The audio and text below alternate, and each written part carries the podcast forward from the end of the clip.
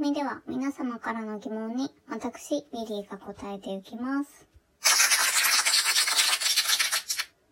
今日もメッセージ届いていますよ。リリーさん、こんにちは。こんにちは。先日の放送でお酒飲んでも顔色変わらないって言ってましたね。お酒強くて羨ましいです。お酒の弱い人が強くなる方法はありますか？ありがとうございます。ラジオネームカツさんからのお便りです。カツさん自身お酒弱いんでしょうかね？うん。強くなる方法ですか？そうですね。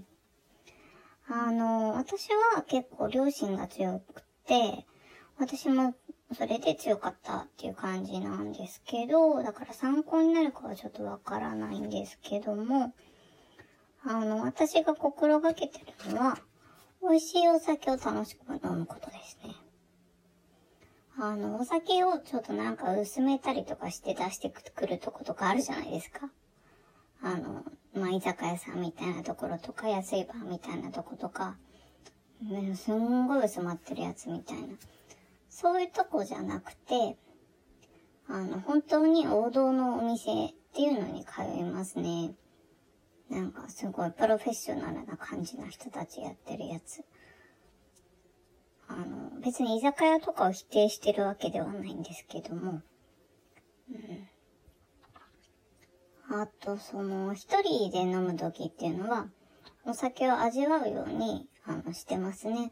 どんな味かとか、香りかとか、色かとか、結構そのお酒自体をよく観察するようにしてます。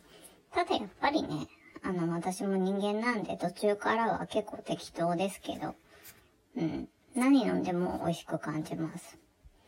大体ね、何か考えるんで、なのでこう、あんまり酔わないかもしれないですね。あと、その自分の限界を知っておくことは大事で、私も一度だけ次の日吐いたことがあるんですよ。飲みすぎて。あの、大学の時だったんですけど、女友達と二人で、私と友達と、まあ二人で、ワインボトル2本と、チューハイいくつかこう、宅飲みで開けちゃったんですけれども、ほんとね、最低な状態でした。やばかったです。もう、だって、ワインボトル2本ですからね、女が。だから、1本ずつワイン飲んでるようなもんだから、え、ひどかったと思います。最低な女子大生だよね。うん。まあね、最近はそこまで酔うことはないんですけど、あのーお店とかで飲んだ時は、トイレに2回行ったら帰るっていう風に決めてて、まあ、それがね、ちょうどいい感じです。やっぱりこう、相手にとっても女性と飲みに行って、その女性が何度も席を外すっていうのは、ちょっと失礼なんじゃないかなって思うんですよね。まあ、の、まあ、気心知れた人だったらまだしも、やっぱりこう、なん、何かで一緒になった人みたいな感じだったら、うん、ちょっとその何度も席を外すっていうのはどうかなと思っていて、トイレの中ってもちろん用も足したりとかはしますけれども、なんていうか、スマホいじったりとか、化粧直したりとか、あと時計見たりとか、なんかこう、我に返りますよね。で、そういうのを何回か繰り返しちゃうと、全然なんか話についていけなかったりとか、うん、なんかその、流れに乗っていけなかったりとかもして、だからそういうのは2回ぐらいでいいかなって。あと、2回行くぐらいの時間で飲む量っていうのがお財布的にも優しいです。やっぱりね、あの、無料じゃないので、えー経済的にもね、ちょうどいいっていうのが、に、2回トイレに行くっていう、私が勝手に決めてる量なんですけど。それだとこう次の仕事にも差し支えがないですね。もちろんね、無理に2回行く必要もないです。うん。まあ、それでもね、決めてても3回とか行っちゃう日はあります。やっぱり。そりゃそうだけどさ。それで、あの、質問がね、強くなる方法っていうのでしたけど、強くなろうとしないことだと思います。その飲む目的っていうのが変わっちゃってると思うんですよね。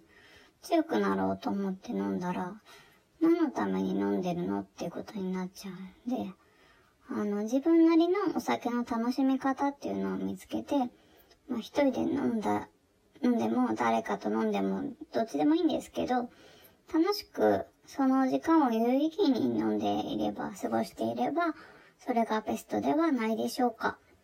勝さん、ぜひ参考にしてみてくださいね。また質問お待ちしています。リリーに聞いてみよう。この番組では皆様からの質問を募集しています。リンク貼ってあります。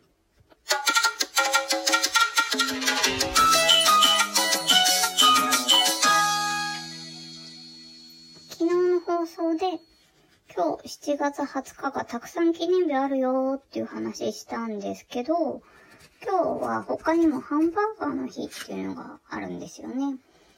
あ、そう。昨日はその月面着陸の日っていうのについて話したんですけどね。そのハンバーガーの日があって、で、マクドナルドが1971年に銀座にオープンしたのが、この日の、まあ、由来になっています。マックが銀座ってなんかイメージないですよね。なんか銀座ってもっとなんかキラキラして華やかでこう、エルメスとかブルガリとかなんかそういうね、銀座6みたいなイメージありますけど、マックみたいな。そもそもね、あの、マック、マクロ論争、マクド論争ありきですけどね。私はね、マックって呼びますね。まあ、東日本っていうことがバレてしまうと思うんですけど、あの、実は私まだ住んでいる地域については皆さんにお知らせしてないんですよ。もしかしたらね、ハワイとかグアムとかそういうところかもしれないし、もっと遠いところかもしれない。北極とかね。さてさて、ハンバーガー。好きなハンバーガーありますか？私はね、実は、あの、マクドナルドではなくって、モスバーガー派なんですよ。今はなき、あの、ライスバーガーつくねっていうのがあったんですけど、あの、ライスバーガーのちょっと味付きのご飯の、まあ、パテっていうの？そういうのに、つくねが、こうハンバーガーでいう時のハンバーグの部分がつくねバーガーになってて、挟まってるんですけど、それがすごく美味しかったですね。また復活してほしいです。うん。ライスバーガーつくねの後に好きになったのがライスバーガーきんぴらだったんですけど、もしかしたらそれもないのかな。うん、でもライスバーガー系は好きです。あの、つくねっていいですよね。あの、焼き鳥行っても頼んじゃいます、つくね。あの、月見つくねか、チーズつくねが好きですね。ただちょっと服を汚したくないなっていう日は、安全策をとってプレーンなつくね食べますね。やっぱり月見もドロッとしてるし、チーズもドテッとしてるので、それちょっとこぼしちゃったりなんかしたらもったいないんで、あの、プレーンなやつ食べます。大事です。あと、そのハンバーガーの話に戻ると、ナゲット？ナゲットとか一緒に食べましたよね。子供の頃、マックのバーベキューソースっていうのにめちゃくちゃハマりました。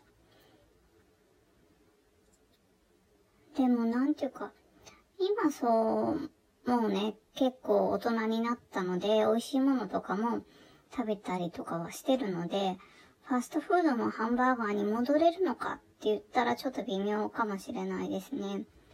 なんかこの間はすごい素敵なランチにクリストフルのカトラリーとかが出てきて、ちょっとすごいなって焦っちゃったりしましたね。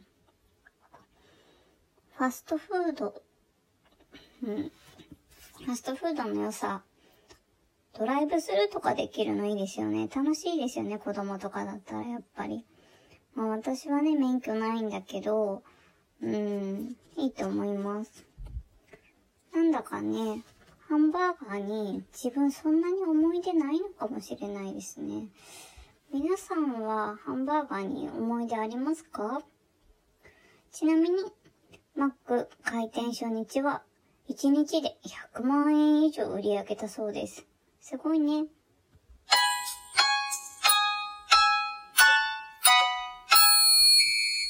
さてさて、リリーの質問コーナーですけど、ラジオネームありのものからこう優先して読もうかなって思ったんですよ。っていうのも多分、この間アルマーニのお二人から、あの、AI が自動質問しているのもあるよっていうのを聞いちゃったんですよね。で、で、もしかしたらここに十何件今溜まってるんですけど、それも AI の自動質問なのかなって思って、でもなんかその自動質問機能をオフにする勇気もなくて、そんなわけで、あの皆さん適当なラジオネームでいいんで、ラジオネームつけて、あの、応募してきてくださいね、よければ。